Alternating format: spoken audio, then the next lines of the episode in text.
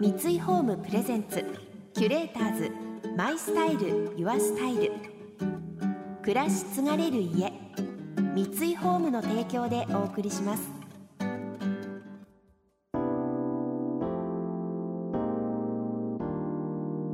ふれる情報の中で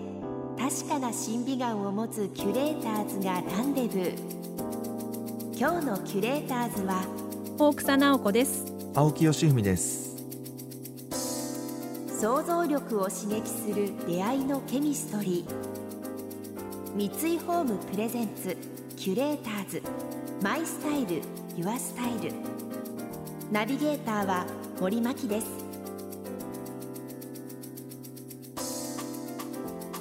今日のキュレーターズは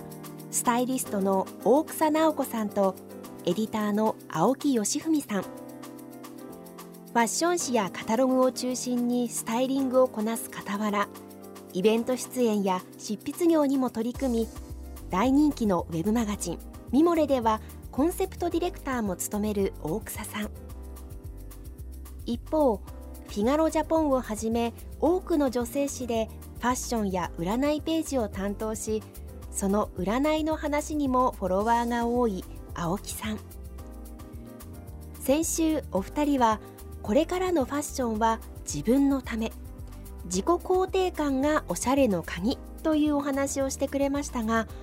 では実際にこれからの季節、どんなアイテムがおすすめなのかお聞きしました。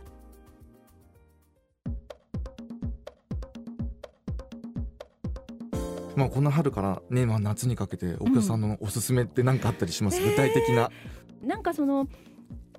自分が気持ちいいっていう風に思うっていう軸を自分軸に持っていくっていうことのことから言うと、そのなんか流行とかってそういうことじゃなくってね、私素材にやっぱりすごく注目するっていうか、素材をすごい選ぶのが大好きなんだけど、もともと大好きなのがリネンなんだけど、朝ねなんかリネンは今年の夏にかけてすごくいいんじゃないかなと思う、というのは、リネンっていうのは、ゴワゴワしてるものを柔らかく育てることができる、だから長いスパンで楽しむことができるっていうことと、あとは電磁波をリリースしてくれるっていうそんなこともあるんだね、データもあるのね。だから私ベッド周りとか全部朝なの、一年中。なんかこう見た目にもこう綺麗に見えるところがありますよね、朝って。ちょっとこう夏らしくってドライタッチで、なんかできるだけやっぱり地球に帰っていく素材っていうものも意識してるし、当然育てていける、こう長いスパンで楽しめるっていうこともすごい考えてるかな。そうね、あとはデニムは大好きだから、デニムも結構いろんなところとコラボレーションして作ってるけれども、一つ流行のものを買うとしたら、私はデニムにしていて、デニムっていうのはもうずっとあるし、もともとすごく馬がこう引き合っても避けないっていうぐらい、とても堅牢な素材であるっていうことが売りなんだけど、でも5年前のデニムは絶対5年前の人に見えちゃうから、とにかくデニムだけは半年に1回更新してくださいっていうふうに言っていて、それはもちろんファストファッションでもいいし、ラグジュアリーブランドのものでも構わないんだけど、ただ半年に1回履き替える、買い替えるっていうことを前提に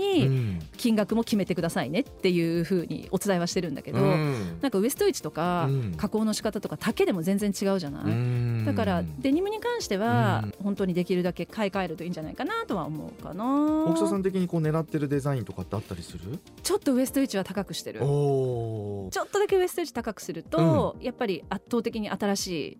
バランスになるから、でその分裾を少し短くして足首を出してあげるっていう風にしてるかな。ちょっと女性らしさになるかな、でちょっと軽やかな感じになるので。スタッフの人にですね、デニムを買い替えたのはいつですかって聞かれたんですけど、3年前なんです正直デニムってどれも同じようなものだと思っていましたが、少しずつやっぱり違うんですね。ちょうどこれからの季節が新しいデニムに履き替えるのにはぴったりということで、早速私もチェックしてみようと思います。でも新しい服が増えれば頭を悩ますのは洋服の収納問題ですよね。ファッションのプロはどうしているのでしょうか。服はどうやって収納してんの、うん、結構青木さん持ってるよね。持ってる、買っちゃうじゃないですか。そうだよ ね、それ私たちの仕事だからね。本当にしょうがないよね、うん、で布はね縁とつながるって言われてて、うん、布は縁とつながる、うんうん、布物はだからね、古い服を貯めてる人って古い縁に縛られるって言われてるんですようちの夫だね、だからできるだけこう古い布着てないものっていうのも絶対あるから、うんうん、そのね収納術的なところも大草さんからいろいろね、うん、キーワードいただいてるけど、うん、なかなかね難しい。どうしてんの？一応ねこう詰め込んではいるけどちょっと見ない、そうダメなの、見ないふりしちゃってるなっていうところがあるあ、そうなんだ。そんなに断捨離とかはしないの？うん、断捨離はね、半年に1回ぐらいはする、うんうんうん、でもなんとなく好きな服だから捨てられないじゃないですか、うん、そうそうそう。大草さんどうしてます？私はドラスティックに断捨離してるよ、うんうん、あ本当、うん、ちゃんと捨ててる？うん、基本的にはその子のセカンドライフ、うん、第二の人生をできるだけ世話はしてる、うんうん、例えばもう破けちゃってどうにもならないとか、うんうん、もう黄ばんじゃってどうにもならないとかっていうものは捨ててるけど、うん、そうじゃないものは、うん、例えば周りの人にもらったりとか、はいうん、チャリティーに出したりとか、うん、当然フリマにそれはね娘がやってるフリマとかにはもう提供してこれで部活のね、うん、いろんな運営費にしなさいって言ってやったりとかしてるうんそうかそうだよね。なかなか捨てるってことがやっぱりちょっとこうできなくて、できないわかるね、うん、なんか譲るといいかも、うん、本当に全く違うそのお洋服、うん、その子の、うん、なんかセカンドライフが待ってる気がするよ。始まるもんね。始まる、うん、あとねハンガーを私総数を決めてるの。素晴らしいね。なんか収納場所を増やしちゃダメだよ青木さん。そうだよね、そこどんどん入ってっちゃうもんねいろんなものが。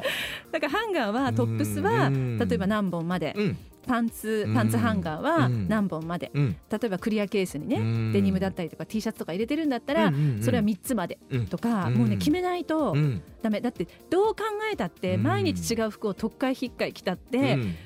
2回着る服はないかもしれないよ本当にそうですね、うん、そうだからそういう風にしてます。あ素晴らしい、うん、キュレーターズ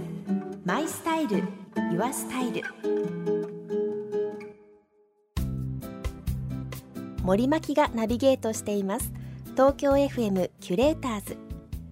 今日のキュレーターズはスタイリストの大草直子さんとエディターの青木義文さん。お二人の断捨離の話、早速試してみたくなりました。お家にいる時間も長いこの機会にクローゼットの整理をしているという方も多いと思います。服はたくさんあるのにうまく服が決まらない、そんな悩みを持つ方におしゃれなクローゼットの作り方を指南いただきます。クローゼットの収納法で、うん、おしゃれなクローゼットの作り方みたいなのってあったりするんですか？おしゃれかどうかわからないんだけど、うん、なんか結局着ない服がいっぱいあるクローゼットっていうのが一番効率が悪いと思うんだよね、はい、で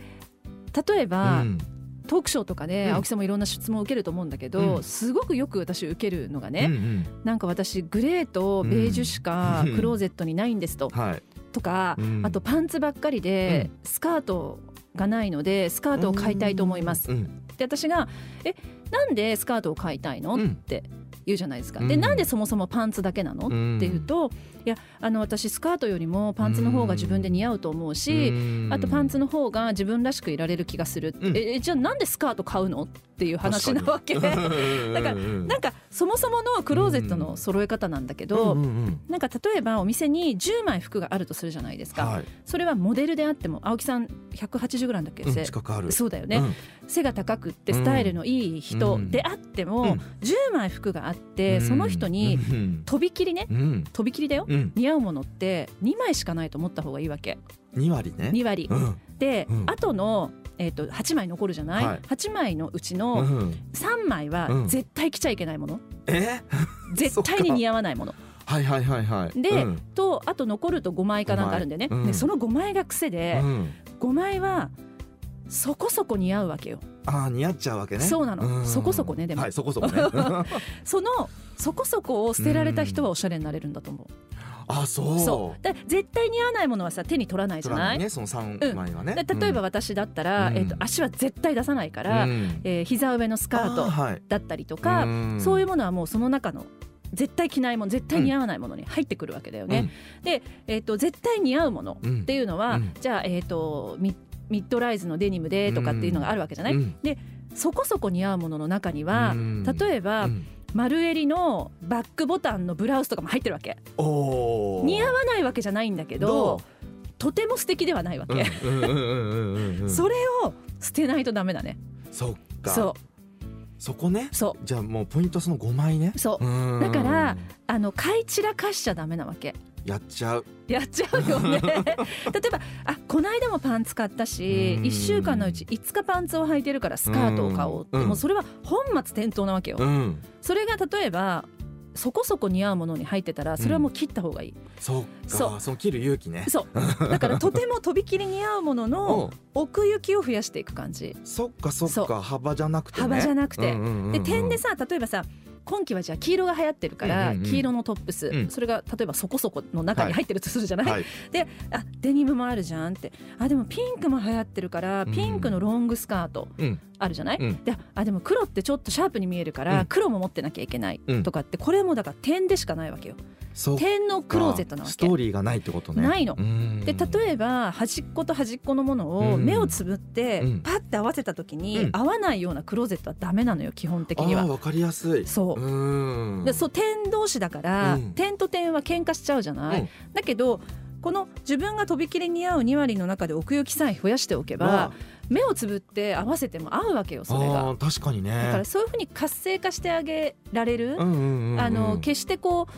そこそこ似合うからあんまり手に取らなくなっちゃったみたいなものがないクローゼットが私は正しいおしゃれなクローゼットだと思うけど。わかりやすい。なんかその 2割って相当自分のおしゃれマインドが凝縮されてるじゃないですか。そう、その奥行きを増やすと同じものばっかり買っちゃうっていう可能性もある。同じものばっかり買っていいんだと思う私。すごいだってそこそこ似合う、例えば私がね、ミモレ丈のタイトスカート、決して悪くはないけどとびきり似合うわけじゃない、だけど、マキシスカートはとびきり似合う、はい、だったら、そのミモレ丈のタイトスカート捨ててもいいんじゃないと思うんだけど。そっか、それは5枚の中に入るってことですね。そう、だからマキシスカートが合うのであれば、プリント、チュール、ソリッドカラー、って言って集めていけばいいわけよ。それはそういうことね。そういうこと。奥行きってそういうことか。そういうこと。わかりやすい。だからグレーも似合うのであればグレーの素材をいっぱい変えるとか、そういう風にして合わせていけばいいんだと思う。表情変わるしね。そうだから買い散らかすとものすごいストレスだよ。毎朝のコーディネートが笑ってる。キュレーターズマイスタイルユアスタイル。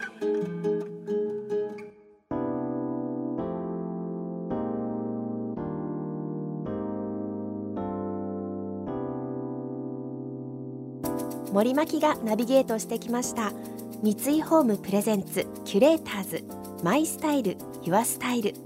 今日のキュレーターズはスタイリストの大草直子さんとエディターの青木義文さんとのお話をお届けしました。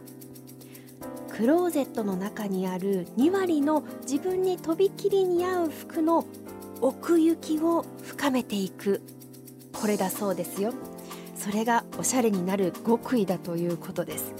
それにしても奥行きを深めるってすごく印象に残る言葉でした。来週も大草さんと青木さんをお迎えして自分らしいスタイルの作り方を伺います。この番組では感想やメッセージもお待ちしています。送ってくださった方には月替わりでプレゼントをご用意しています。今月はエステバンのセラミックフレグランスです。南フランスのインテリアフレグランスブランドとして高い人気を誇るエステバン。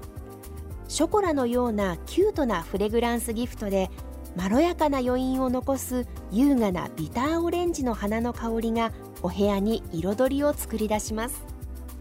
またインテリア、ライフスタイルなどあなたの暮らしをより上質にする情報はウェブマガジン&ストーリーズのエアリーライフに掲載しています。今月のリコメンドトピックはフランスからの暮らしのニュースです。詳しくは番組のホームページをご覧ください。それでは素敵な週末をお過ごしください。森牧でした。三井ホームプレゼンツキュレーターズマイスタイルユアスタイル暮らし継がれる家、三井ホームの提供でお送りしました。